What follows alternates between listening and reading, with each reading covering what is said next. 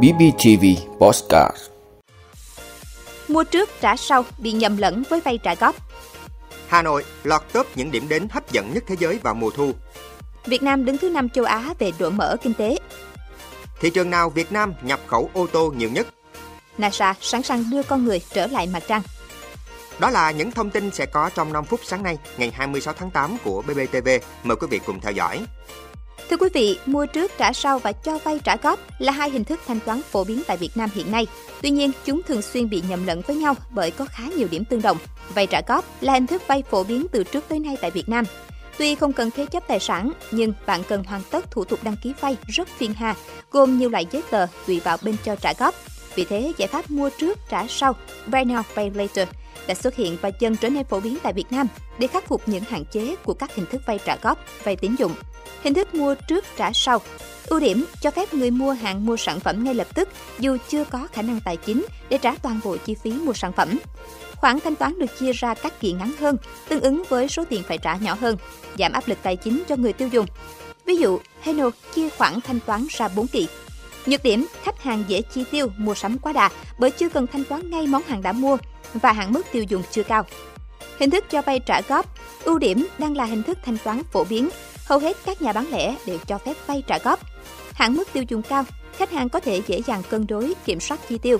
Nhược điểm, thủ tục phê duyệt phức tạp, cần tốn nhiều thời gian chờ đợi xét duyệt, có thể phát sinh nhiều phụ phí, phí xét duyệt hồ sơ, phí vận hành giao dịch. Hàng tháng cần phải chi trả theo đúng yêu cầu của bên cho vay, tiền lãi có thể tăng lên nhanh chóng.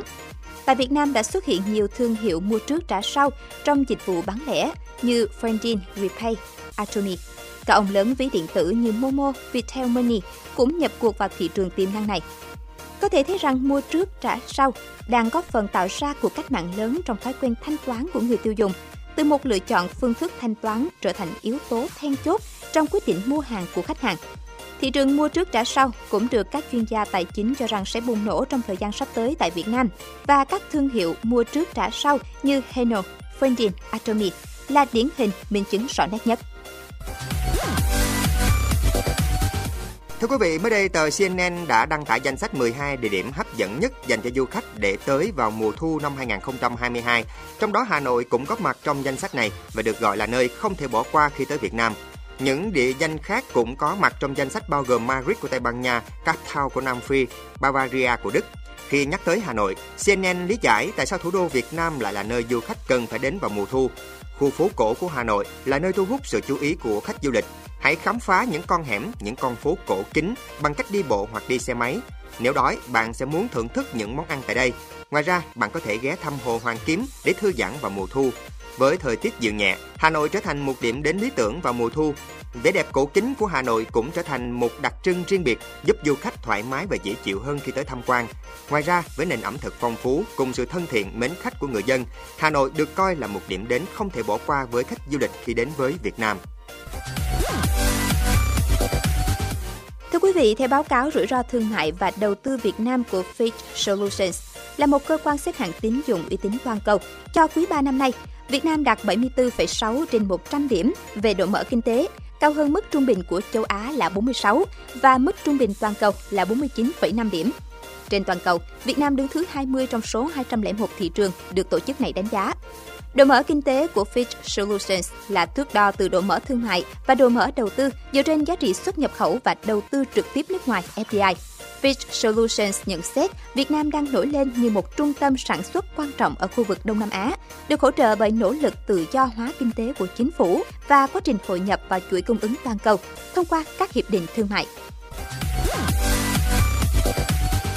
Thưa quý vị, theo Tổng cục Hải quan từ ngày 1 tháng 8 đến ngày 15 tháng 8, có 9.906 ô tô nguyên chiếc được nhập khẩu vào Việt Nam với kim ngạch nhập khẩu lên tới 206,25 triệu đô la Mỹ.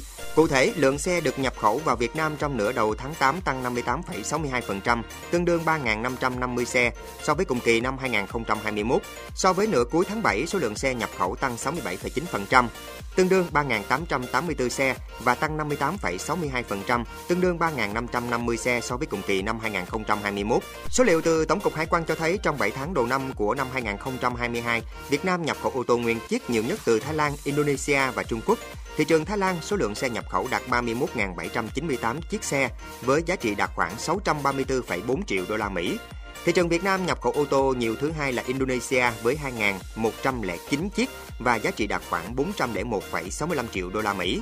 Tiếp sau đó, Trung Quốc là thị trường lớn thứ ba được Việt Nam nhập khẩu lượng ô tô lớn với 12.104 xe nguyên chiếc trong 7 tháng vừa qua, đạt giá trị tới 488,2 triệu đô la Mỹ.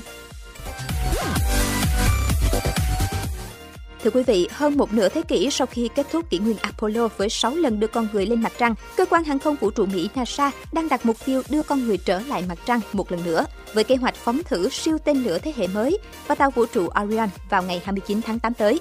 Vụ phóng tàu vũ trụ Orion bằng tên lửa cực mạnh, mang tên hệ thống phóng không gian SLS dự kiến được thực hiện từ trung tâm vũ trụ Kennedy thuộc bang Florida với sứ mệnh thử nghiệm có tên gọi Artemis 1. Vụ phóng này sẽ đưa khoang tàu không có phi hành đoàn bay xung quanh mặt trăng và trở lại trái đất trong vòng 6 tuần. Đây sẽ là bài thử nghiệm trước khi siêu tên lửa này đưa các phi hành gia lên mặt trăng. Ước tính NASA đã phải chi ít nhất 37 tỷ đô la Mỹ cho thiết kế, lắp ráp, thử nghiệm và các hệ thống vận hành dưới mặt đất liên quan tới tàu vũ trụ Orion và siêu tên lửa trên trong hơn một thập kỷ qua. Tuy nhiên, chương trình khám phá mặt trăng Artemis được ví là một động cơ kinh tế khi chỉ riêng trong năm 2019 đã gặt hái 14 tỷ đô la Mỹ trong lĩnh vực thương mại và tạo việc làm cho 70.000 người tại Mỹ. Chương trình này không chỉ nhằm mục tiêu đưa con người trở lại mặt trăng để thiết lập căn cứ lâu dài mà còn là tiên đề cho việc khám phá sao hỏa.